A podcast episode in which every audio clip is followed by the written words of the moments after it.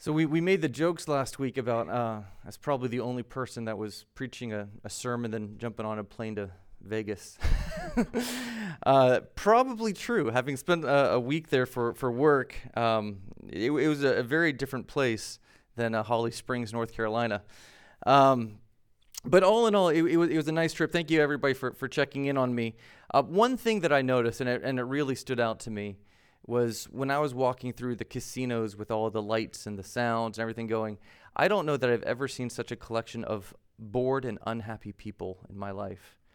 Um, and it was particularly interesting because you know the, you've got all the all the lights and everything's trying to sound exciting, and you just look at people just unhappy, just pulling pulling levers or watching their, their money disappear in front of them, and and it, and it really struck me, you know, that they we talked about about hope last week. They had put their their hope in in in fortune and, and fate and chance and happenstance. And um, it wasn't paying off. You know, there's the occasional scream of delight, you know, but there was many, many more frustration and tears and curse words that, that just rang through those halls. Um, yeah, the house always wins. In fact, one of my, my Uber drivers, you know, looked at, at all this and says, you know, th- this is all the money that everybody that comes into town has left here.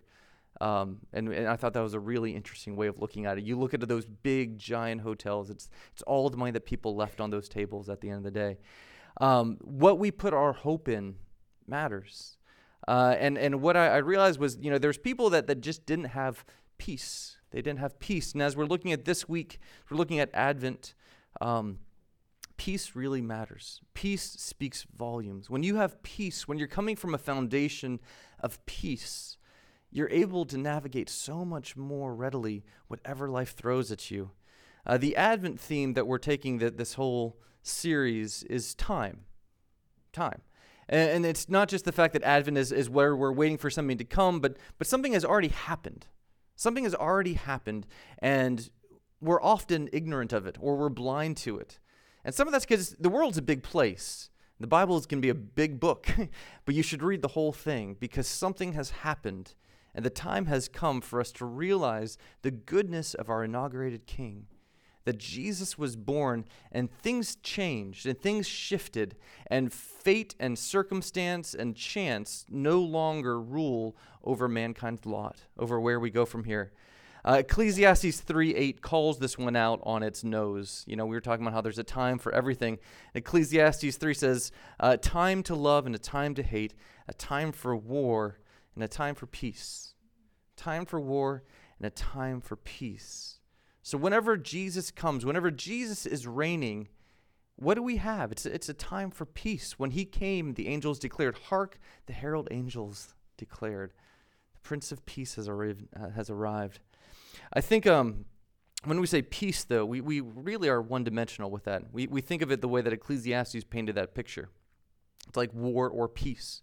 You've got this operation. It's got to be one of these things or the other. It's best of times, the worst of times. You know, we, we've got this idea that that's all that we, we've got here. It's, it's either war or peace. But shalom, the, the word that's used in Scripture for this, is actually much, much richer. Shalom is it's a greeting that you give, you know, like you know, aloha and, and all those things. That's mahalo. They, they mean love and, and all they, they they mean more than just hi. Shalom means much more than just peace. Peace is one of the names of God as well. Whenever he talks about him being the God of peace, it's a name that he has given to himself to express who he is. But shalom is also completeness and wholeness, fullness. So it's the idea that it's lacking nothing, that in this thing itself is the fullness of the thing that it should be.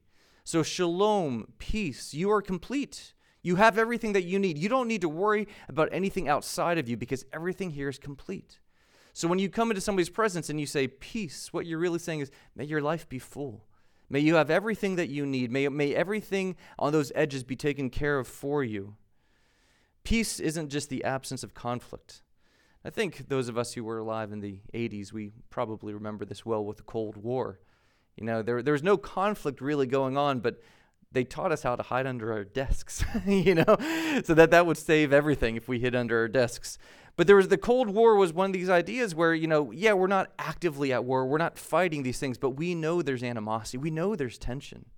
We know that, that there's, you know, spies going around trying to get more information and figure out if we did go to war, if we, if we did come to conflict, what would happen. There can be tension and stress and anxiety and lack and more. It's almost a, a stereotype for a, a couple. You know, what's wrong? Oh, nothing. Well, you just seem so distant. You know, they're, they're not fighting, but they're not at peace. you know, and you know the you know the difference, right? We're, we're not fighting. We're, we're why do you want to pick a fight? We're not arguing. Well, you're just so distant. Yes. There's no peace. There's no fullness of what that relationship can be. You're not arguing, you're not fighting. But this isn't shalom. You don't have what God has intended for this to be. And you know, as people, we're not full. We're not. We're not full. None of us are, are really full. In fact, we're made with a lack. We need things. I, I need affirmation. I need you to tell me I did a good job. You know, I, I need you to tell me that everything's going to be fine. I needed the pat on the back. It was uh, funny because at the end of the uh, conference I was speaking at in, in Vegas, they give you the, they call them the CSAT, the customer survey responses. I'm so glad we don't do that at church. you know, rank this one, you know, out of five stars. How many would you give it? How how effective? Yeah, nothing in your seats is a comment card. Let me, let me make that clear. But you know, we, we need these things, and, and we want to we want to have a you know affirmation or love, or we need hope, and this that way. We're designed that way because in ourselves we're incomplete. And in marriage, we get a glimpse of completeness. In a church congregation, in a community, we get a glimpse of that completeness that we're better together. That you have gifts that, that, that I need, and I have gifts that you need, and, and I can, you can practice your gifts whenever we do these things together. Um, there's this lack by ourselves, but together we see a little bit more shalom. We see a little bit more peace that can only be satisfied, though, with the coming of God Himself. So, with the gifts, with the fruit of the Spirit, shalom begins to get filled, but it all needs His Spirit to be there. This is an old adage that pastors have passed down from age to age that there's a God shaped hole in your heart, right? I'm sure you've heard that, that saying before. But it doesn't make it any less true. You know, we were made to be in relationship with God. And we try to fill it with so many things because it, it seems like it, it's a near fit. Have you seen those videos of, of like laser cut etched metal? Where they, they cut something out and then they put the thing back in there and you just see it slide in perfectly. And you, you know it was made for that. Well, we have this God shaped hole. We are made to be in relationship with God, and yet we throw so many things at it. We throw romance at it. We, we throw worldly power and prestige in that hole, thinking maybe this will fill that up and I'll, I'll, I'll, feel better for a while. Or we, we throw gambling at this and our, our hopes and our dreams and that. And, and it just doesn't work. Entertainment, mindless entertainment. Maybe if I could just forget about this, I can be distracted long enough. I don't feel this, this hole in my heart anymore. There's a, a something that a few celebrities have, have managed to tell us, and I greatly appreciate this one. This is a from Jim Carrey. Jim Carrey says, I think everybody should get rich and famous and do everything they ever dreamed of so that they can see that it's not the answer. That, that, those are the words of a man who, who's been there and done that and realized that's not it. You know, I, I had this need, if you hear him talk more about this, he has this need for affirmation. He has this need for love. And, and you see so many celebrities, that, particularly in the news, who are struggling with depression, and they're comedians. And they're, they're trying to overcome this lack in their life. And this isn't trying to put everybody in one box. But, you know, you hear these accounts of people saying they're just trying to overcome this and they throw fame at it, they throw fortune at it. They think that's got to be the answer. Because when I'm on stage and people are laughing with me and we're having a good time, I forget about it for just a little while. And, and I think that maybe that's it. If I could just get more of that, then, then maybe this would be it. And Jim Carrey, at the top of his career, just kind of walked away and kind of went crazy for a little while. Not sure he's come back yet. But just realizing that's not it. That's not it. I, I thought I'd find it, but it wasn't there. This world is at war. I mean, this world is at war. You know, there's active conflict, of course, between nations, but, but I mean, more so than that, we're just battling. We're fighting to get what's ours. We're, we're battling to try to get what we think we deserve. We're battling for recognition and fame to leave our mark on this. You know, it's, it's one of those funny things. You, you read the Egyptian history, and it's hard to figure out what happened because every new pharaoh would erase the pharaoh's record that came before him because it's, it's as if nobody's ever been king but me. You know, we, we're at war with these ideas, and we want ourselves to leave this legacy. We want ourselves to have the best mark, and we're at war with ourselves. Who is it that, that, that doesn't want the best life that they can have? And, you know, we want to make sure that I'm the best me that I can be. And I want, to, I want my life to be well lived. And we're at war and we're fighting and we're fighting and we're striving. And we say peace out loud. And I think a lot of us like it. We like this idea, but it's foreign to us because we live in a, a world at war. That's what we're more comfortable with. When we think of peace, we think of this outer peace between people, nations, whatever, or we think of this inner peace, this peace that I need inside of myself. The Bible says that we are called to be peacemakers. Peacemakers. See, the thing is, there, there's a big difference between being kind and being nice. You might have known this growing up, right? Being nice is like often that thing that you'll say about someone when there's nothing else to say. Oh, they're, they're nice. But a kind person, they're actively working out that goodness. A kind person is the fruit of the Spirit. A, a kind person is, is making this world a better place because they're not just polite. Sometimes being kind actually means confronting that evil and, and driving things differently. And I think that there's a big difference between making peace, being a peacemaker, and avoiding conflict. You know, sometimes we think that if I can just not fight today, I'm a peacemaker. If, if I could just get through this without losing my temper, without losing my cool, without, without speaking words out of, of turn, then you know what? I'll, I'll consider myself a peacemaker. There's a world of difference between those of us who want to avoid conflict and actual peacemakers. And we are called to be peacemakers. 1 Timothy 2 says this I urge then, first of all, that petitions, prayers, intercession, and thanksgiving be made for all people, for kings and all those in authority, that we may live peaceful and quiet lives in all godliness and holiness. This is good and pleases God our Savior. He wants all people to be saved and to come to a knowledge of the truth. For there is one God and one mediator between God and mankind, the man Christ Jesus, who gave himself as a ransom for all people. This has now been witnessed to proper time. Now, we, we hear this, this passage and we often only grab that first bit. You should pray for your leaders. You know, just pray for your leaders. That, that's what we're called to. That's what this passage is about. This passage is actually about so much more than praying for the president, though we should and we, we must.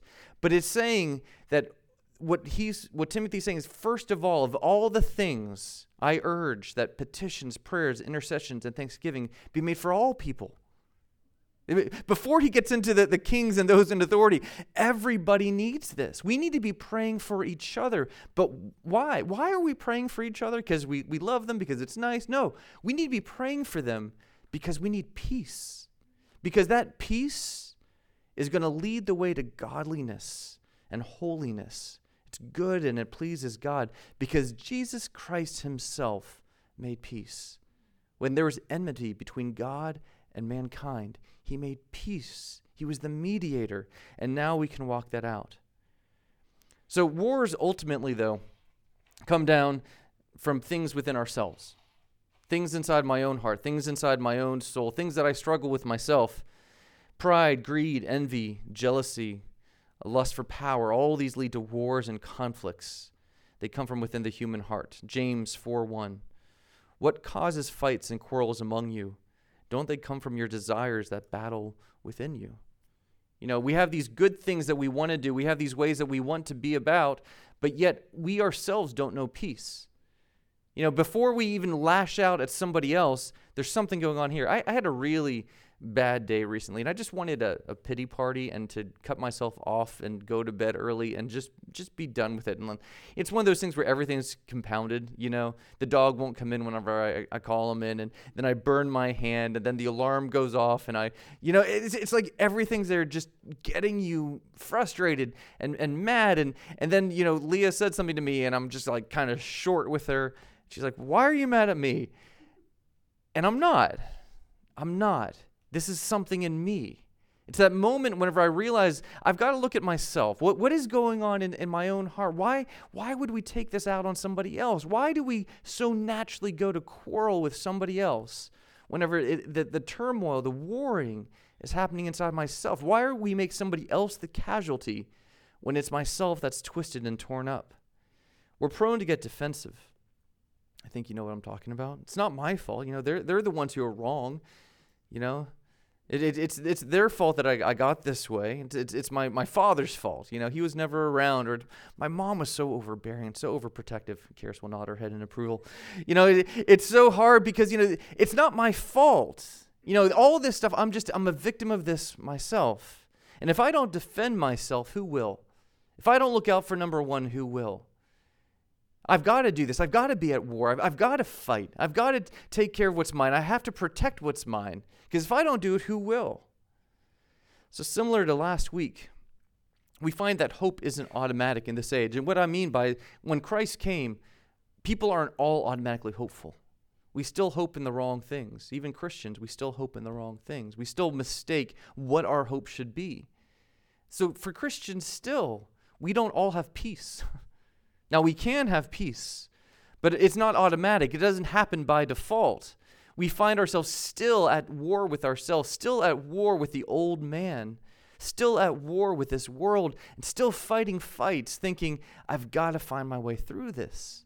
And peace, shalom, is still sometimes far away.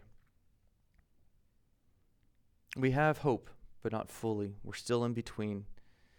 But now is the time for hope, and now is the time for peace.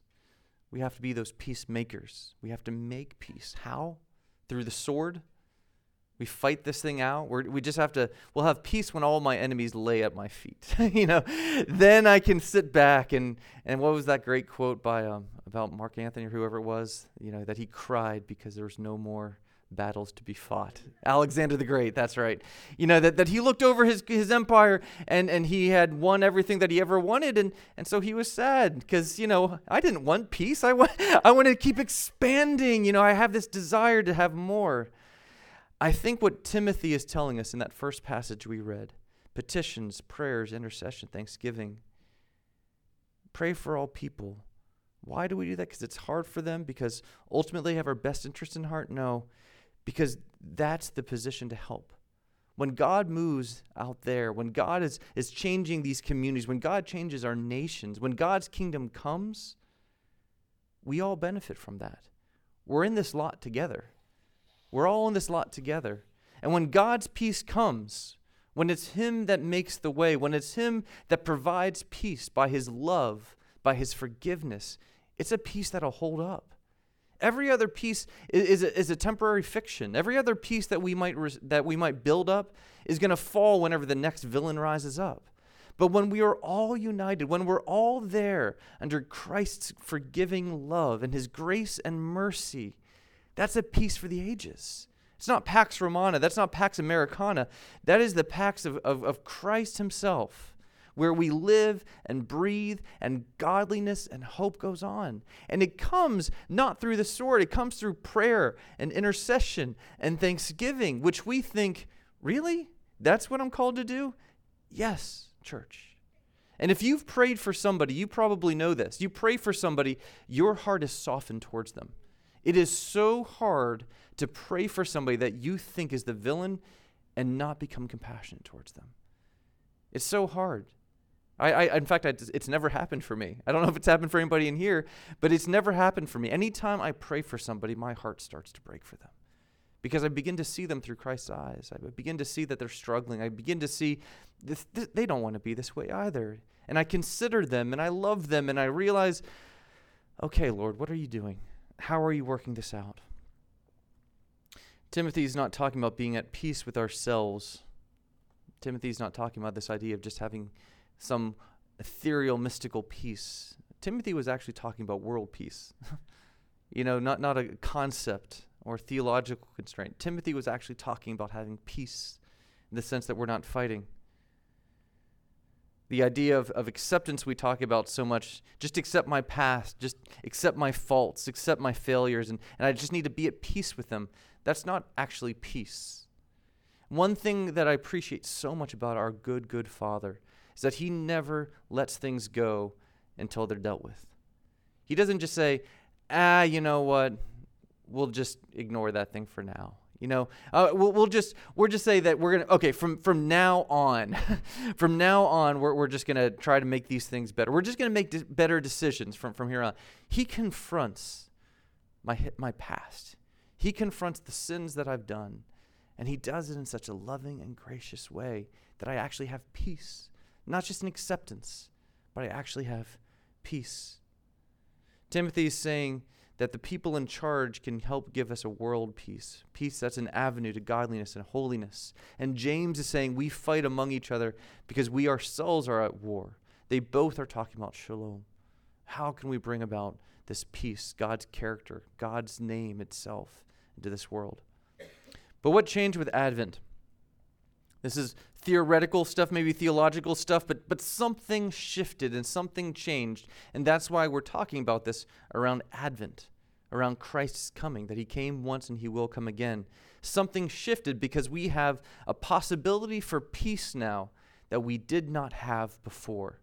There's the, the opportunity we have to enter into peace, to have within ourselves a completeness that can't be affected by circumstance. And that, that sounds just about too good to be true. And I, I share this story often because it, it changed my life. There was this homeless man that I got to know in, in Athens, Georgia, Georgia Bulldogs. That's all I'm going to say because we all know why. Um, and there was this homeless man I got to know. We would go out on the street corners and we'd strum our guitars as, you know, 19 year old white boys do. And we're strumming our guitars, we're singing, and there's this, this 65, 70 year old black man who came up and just sat and listened. He started talking to us, and he had such a different life experience than what we did. But we began doing this over, you know, several weeks and then several months, and then I did it for like a year, and, and he and I became friends. And I really appreciate his story. And, you know, at first when he came up to me, I, I always thought, like, ah, he's going to ask me for money it's going to be awkward. You know, like I, I, I don't have much myself. I'm in college. I don't have a job. You know, whatever. Where it's going to be hard. He never did. Then after like a year, I, it's, it's like, what do you want? It's like, I don't want anything. It's like, well, what do you what do you need? Like, do you need do you need money? Do you need a meal? He's like, no, I, I go to the center and they, they give me a meal because I can often find enough change to to get a, a, cup for McDonald's and then I can get coffee there and they refill it throughout the day. It's like, do you want a blanket? He goes, no, they they got them in the center. If I had a blanket, I'd just be worried about losing it. I'm like, what, what do you want, man? He, he wanted nothing. And he began telling me his own story about how he was a man full of jealousy and bitterness and anger, and how he had a best friend and a wife, and they met up, and he lost his best friend and his wife, and then they took his company, and he had nothing. And for years he raged and was angry and, and lost to this world. Then Jesus met him and he found peace and contentment. And in a way that, that I looked at this and I just thought, I want what you have. I truly do. Because your circumstances, let's be honest, are terrible. you know, you're living on the streets, you're, you're depending on the center. You're, this, this isn't the life that you dreamed for yourself. And, and he and I talked, and I was like, Well, what would you do if you saw your friend? He goes, oh, I would just forgive him. You know, look where he got me. This is great. Well, what about your wife? He goes, Well, I miss her. But again, I have no, no, no anger towards her. And it was such a stereotypical story about what the gospel does that I found it hard to believe. You know, that this man that you could meet on the street could be so at peace with himself, so at peace with this world, where he has none of the things that we strive for, none of the things that we work for, none of the things I worry for. But he had the peace of God in a way that I got to tell you, I'm still working towards that I'm still working towards, where circumstance and happenstance and whatever changes around me doesn't upset the thing that God has already done inside. That's peace. The peace that we have now because Advent came, because Jesus came. Things are different, things have shifted. Isaiah 2 4. He shall judge between the nations and shall decide disputes for many people. They shall beat their swords into plowshares, their spears into pruning hooks. Nation shall not lift up sword against nation, neither shall they learn war any more. You know, we, we make movies of the, the quiet husband or the father who suffers a, a loss and then he turns to war, violence, vengeance, trying to get it back. They almost all star Mel Gibson and the British are almost always the enemy. I'm thinking Braveheart. I'm thinking of the Patriot. You know, th- it's the same story. You know, I had this wife and I lost her. I had this kid and I lost him. and and Mel Gibson really hates the British for reasons I cannot tell you. Um, but you know, this idea that that war, that vengeance is somehow virtuous, that it's, it's going to alleviate this, that it's going to bring about this. We see very few movies where you see this warrior who's like, you know, I'm going to beat my sword into a plowshare and retire as a farmer. You know, you almost got in Gladiator a little bit, but he was stuck in, in the patterns of violence and couldn't find his way out. It's that, that dream, that aspiration, but the movie doesn't start up as he hangs up his, his shield and then he goes and plows the field for the next hour, 60 minutes of the movie. You know, we don't see that. Why? We're so comfortable. It'd be boring. exactly. Be- because we're so comfortable with being glamorizing this violence, glamorizing war, that, that we're drawn to it as a virtuous thing, that it's exciting, that it gives meaning, that, that that's the world that we know. It gives us something to, to look at to say we need to overcome that. That peace is still foreign to us. Peace is still something that, while we say in words we ascribe to, and we want that life of peace, most of us wouldn't know what to do with peace when it grips our own lives. It's not a jab at Hollywood because they make the movies that we want. You know, they make the movies that we pay to watch. We love to invoke this prophecy that I just read from Isaiah.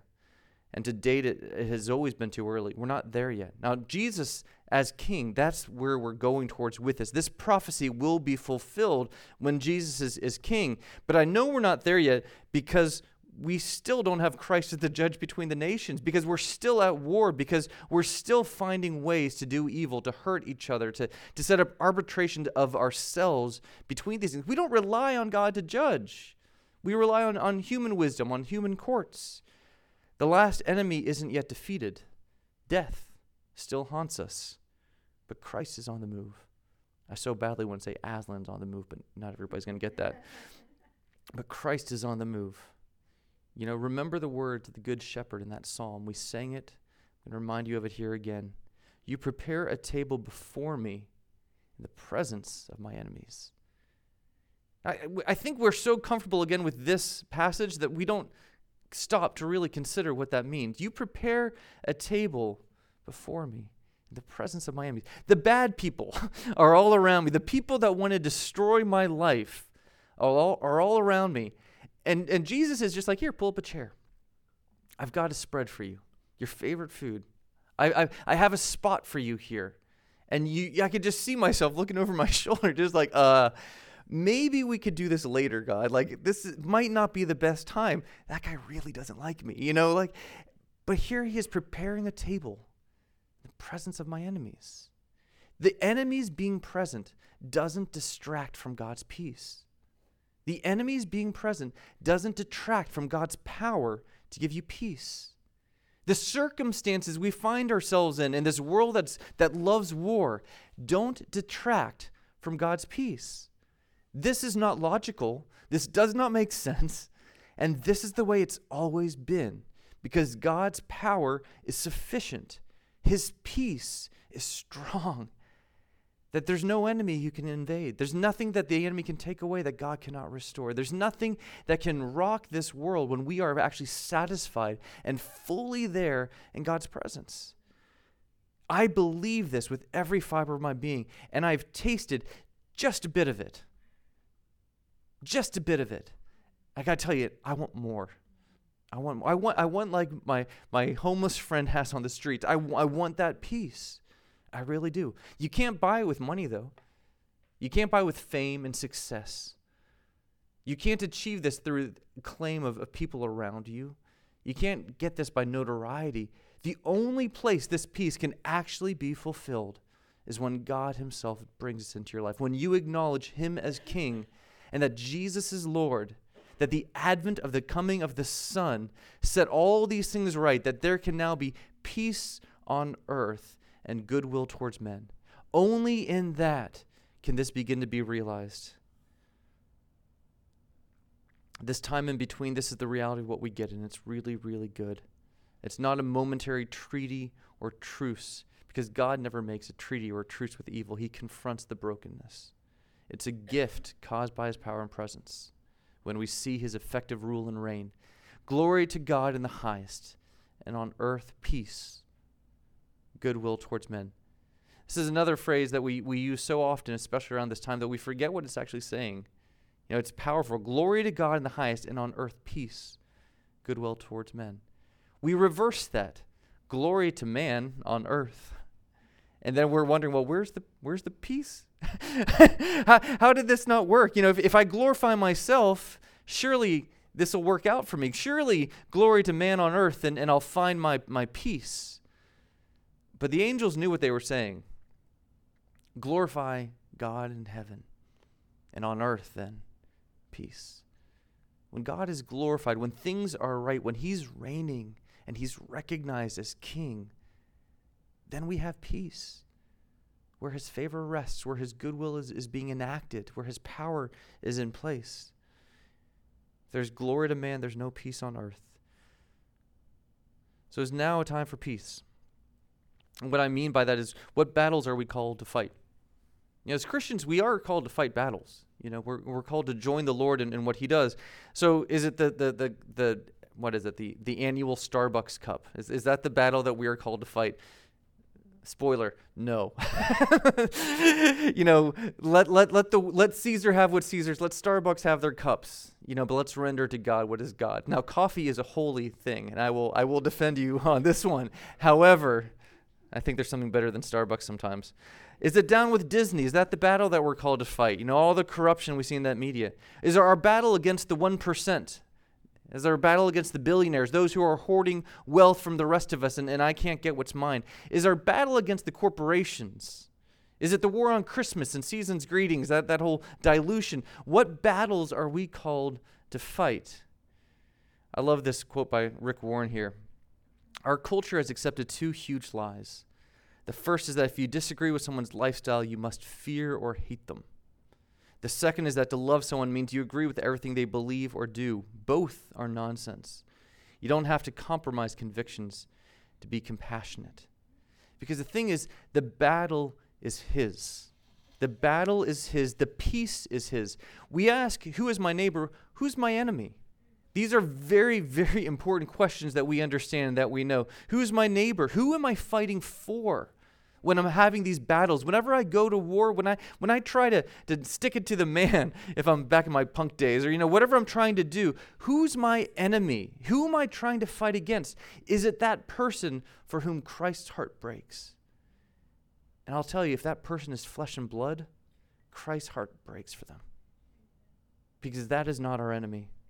Another one that I know you've heard, but we need to hear it again, is put on the full armor of God so that you can take your stand against the devil's schemes.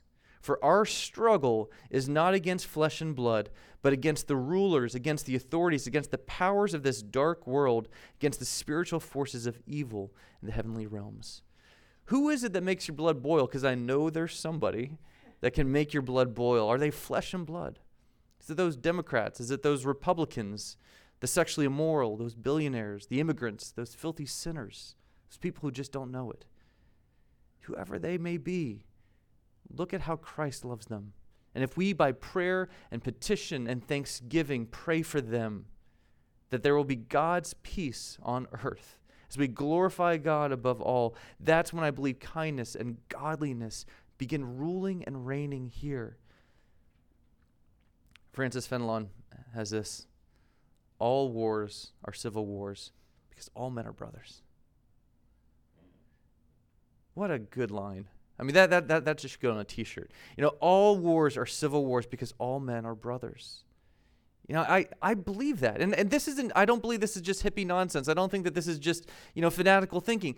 I do believe that we are all from Adam and Eve. I believe that we all come from the same family. I believe that we're all created in the image of God. And when you look at the Quakers' defense of why they would not pick up arms, why they were pacifists, why the Quakers wouldn't, they said the same thing. It's not mine to kill my brother. Cain and Abel, they, they lived that out for us. We know how that goes wrong. I can't kill my brother. He may kill me, but I'm not going to kill my brother. That is a sense of love and responsibility and respect for one another that I think we all need to aspire to. All wars are civil wars because all men are brothers. You know, when the Israelites took the promised land, though, it wasn't the end of their war. And I think that that's the way that if Hollywood were, were to make the story, you know, that's where you just have the great finish. Right? The, the Israelites go into the promised land and we're done. Fade to black, happy ending, Maybe we'll have a sequel where we'll add a new enemy into the mix, but you know, that, that's a good thing. But as they went to the promised land, there's just this one line in Scripture that says, The Lord left enemies there so that those who did not know warfare could practice, that, they, that those who didn't know war could be ready for battle when it came. And if we remember that, what we saw here is Jesus said, I'm sorry, um, in, in Ephesians, Paul said, um, Put on the full armor of God so that you can take your stand against the devil's schemes. It's coming. Conflict is coming. War is coming. We need to be ready. World War I was called the war to end all wars. You know that people will learn that lesson. You know that there, that's it's just not worth it anymore. Like the, the world will learn this lesson, and we thought that through war we'll finally have this peace, but it wasn't. Christ tells us, if you have a purse, take it. Also a bag. If you don't have a sword, sell your cloak and buy one. That's a, a worrisome thing. What, what's coming, Jesus? Maybe I need more details. You know, why are you telling me not to get a sword? Matthew 10 34. I didn't come to bring peace, but a sword. So the advent is coming. Did I did I just change topics on you? You might be thinking, like, how, how are we now here? Because this is what Jesus said. Matthew said, I didn't come to bring peace, but a sword when he recounts Jesus' words. He also tells us, Blessed are the peacemakers, for they will be called children of God. Who is more of a child of God than the Son of God himself? When Jesus said that he had come to bring not peace but a sword, he meant that this would be the effect of his coming, not the purpose of his coming. That's the brokenness. It's all right. that is such an important distinction for us to remember. It's the effect of his coming is that people can't accept that peace. People fight against it, you know. You have somebody who says, I have the way. You're going to say, I'm going to find my own way. I will provide for you. I can do it on my own. Why are we that way? Why do we fight against this? Why do we have such pride and ego and greed and lust that we can't accept the free gifts that God gives us so readily? Why do we go to war with God Himself? Why do we choose our own paths? Why do we lie and deceive each other, trying to just get ahead or save face? Because we're lazy? Yeah. Because we're selfish? Yeah. Could keep going down the list. But the evidence is true. God shows up and we go to war with him. He shows up and it doesn't bring peace to all. We still go to war. We take up our swords. We, we say, I, I, I don't know that that's my God. I don't know that that's the way that I want to submit. I, I, I think that there's another way, right? There's some other way that I, I don't have to look so embarrassing. You know, like I have to admit my sins and confess my sins. Like I'm not as bad as the people around me. I, they're they're worse. I was in Vegas, you know.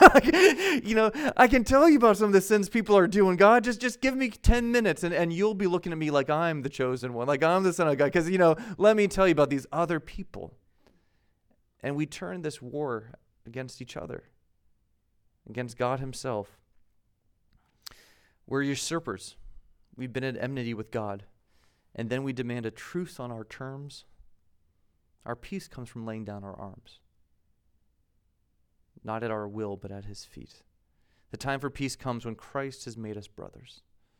The time for peace comes when Christ has won the victory. The time for peace is when Christ is reigning. Because the Son of Man came to destroy the works of the enemy so that all men could be saved. That's 1 John 3 8. The reason the Son of God appeared was to destroy the devil's work. What an amazing passage. It's it just one of those reductionary things. Like people ask, why, why Jesus? Why did this happen? Well, it says it black and white, very clear to destroy the devil's work.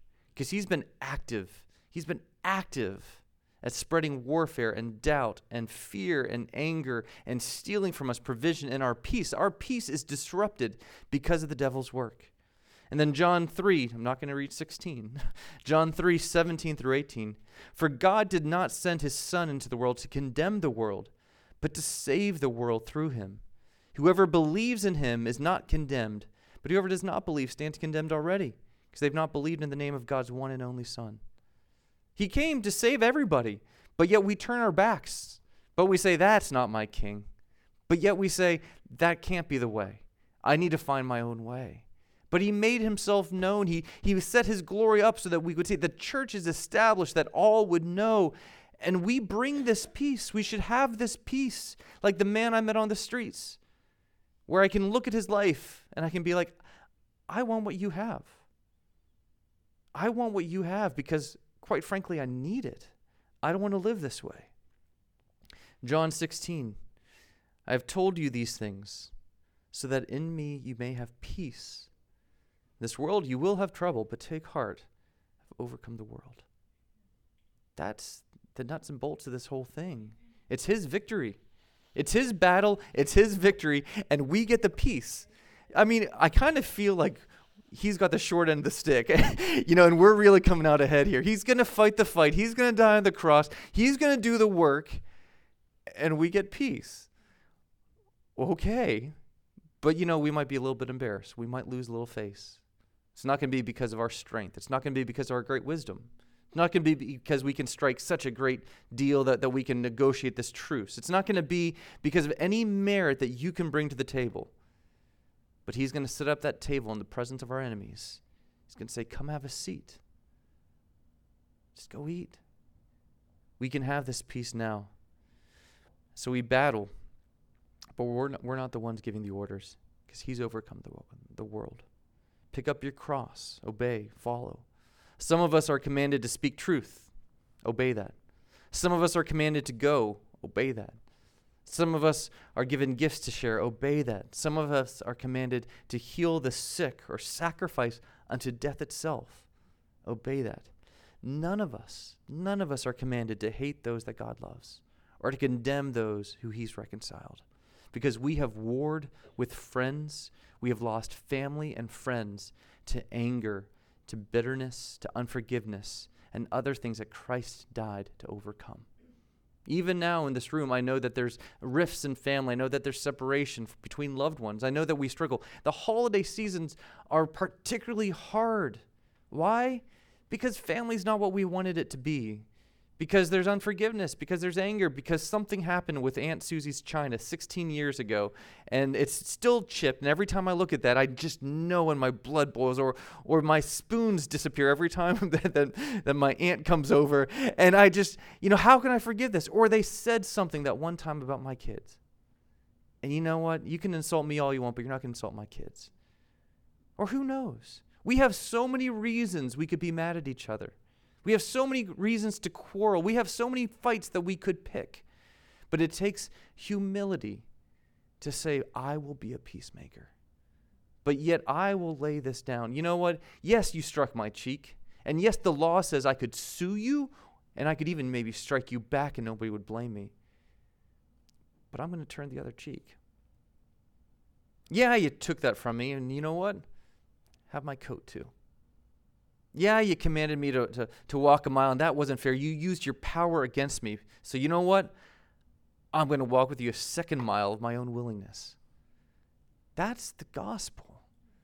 And it's still foreign to us, it's still hard for us to remember. But it hasn't changed. It hasn't changed. And so we lose friends and family, and we have civil wars between brothers because we just can't believe that, that we have to lay down arms and, and come to peace. To break a cycle, someone has to be humble.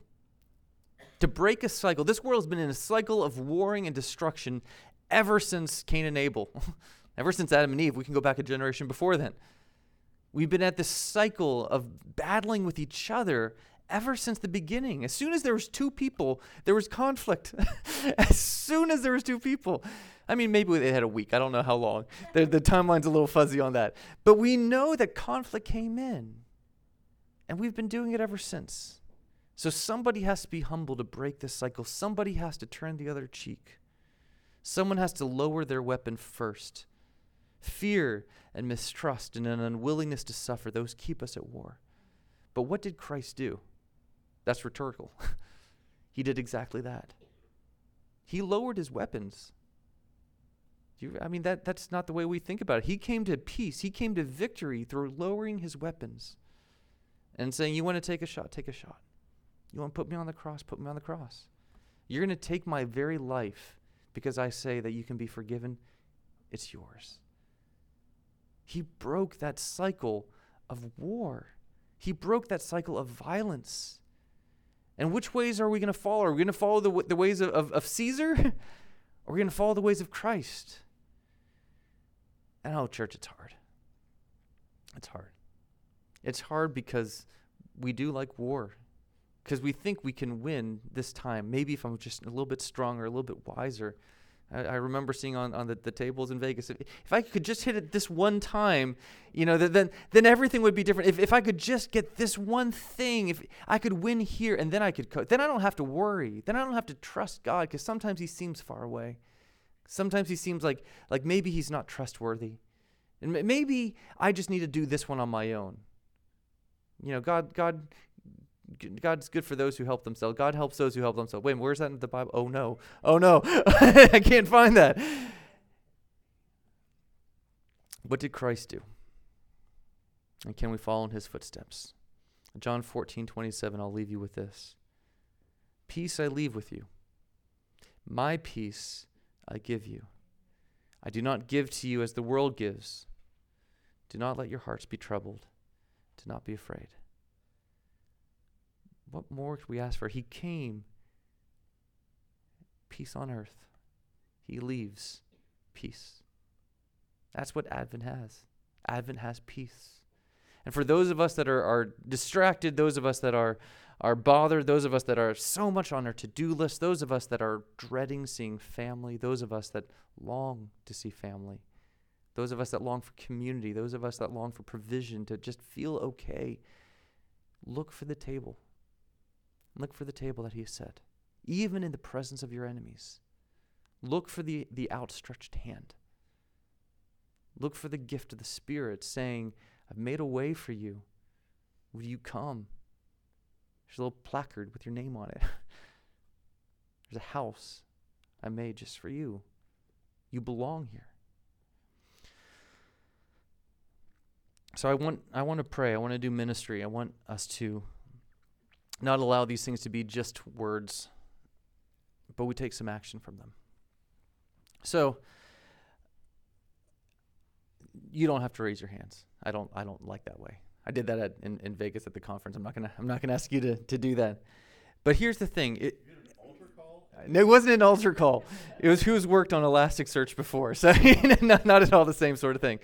Um, but but if you know, if, if, if when I talk about somebody that makes your blood boil, if it's not just a feeling, but it's a face, it's a name, it's a relationship, if that comes to your mind, if it, it's a, if it's a straw man, a stereotype, you know, like a political party.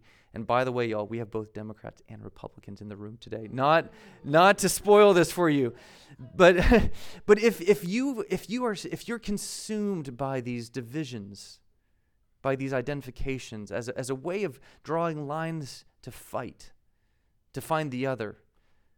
Let's find our way underneath God's grace, that you won't perpetuate hate and violence, but we will be peacemakers.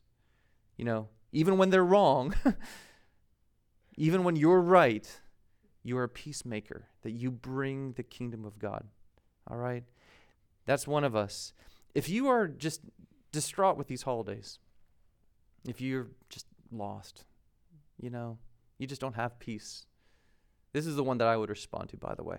If you want what, what my, my buddy there had on the streets, and you see it in part, and, you, you, you it scratches some itch, and you're like, I, I need that, but I need that like 10 times more, you know, than, than what I've known to date.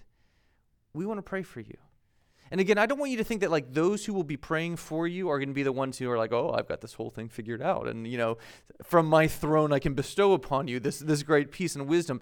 We are all of us, all of us coming to the throne of God in humility saying, "Your peace, your victory over these battles that I'm fighting." So if you've been fighting any of these battles, whether you're winning them or losing them, let him fight them for you. Let Him tell you where He wants you to go, where He wants you to build in battle, where you can put your hands to the plow, where you can do the work that He's called you to do, and not picking your own fights, not picking your own battles, but following His lead. Lord, we receive your peace. I want to repent, Father, for all the battles I have fought, on my own. All the wars that I have started because I trusted myself more than you. All the things where I was unwilling to follow the path of the cross because I, I just thought maybe I could have it all. Maybe I, I could win this war and still come out smelling like roses. All the times I've chose anger or bitterness or unforgiveness, I repent. And Father, particularly in this season where we look to you and we say, Let your kingdom come, let your peace reign here. Glory to God on the highest, and on earth, peace and goodwill. Thank you that you've given so generously as we receive from you. I pray this in his name. Amen.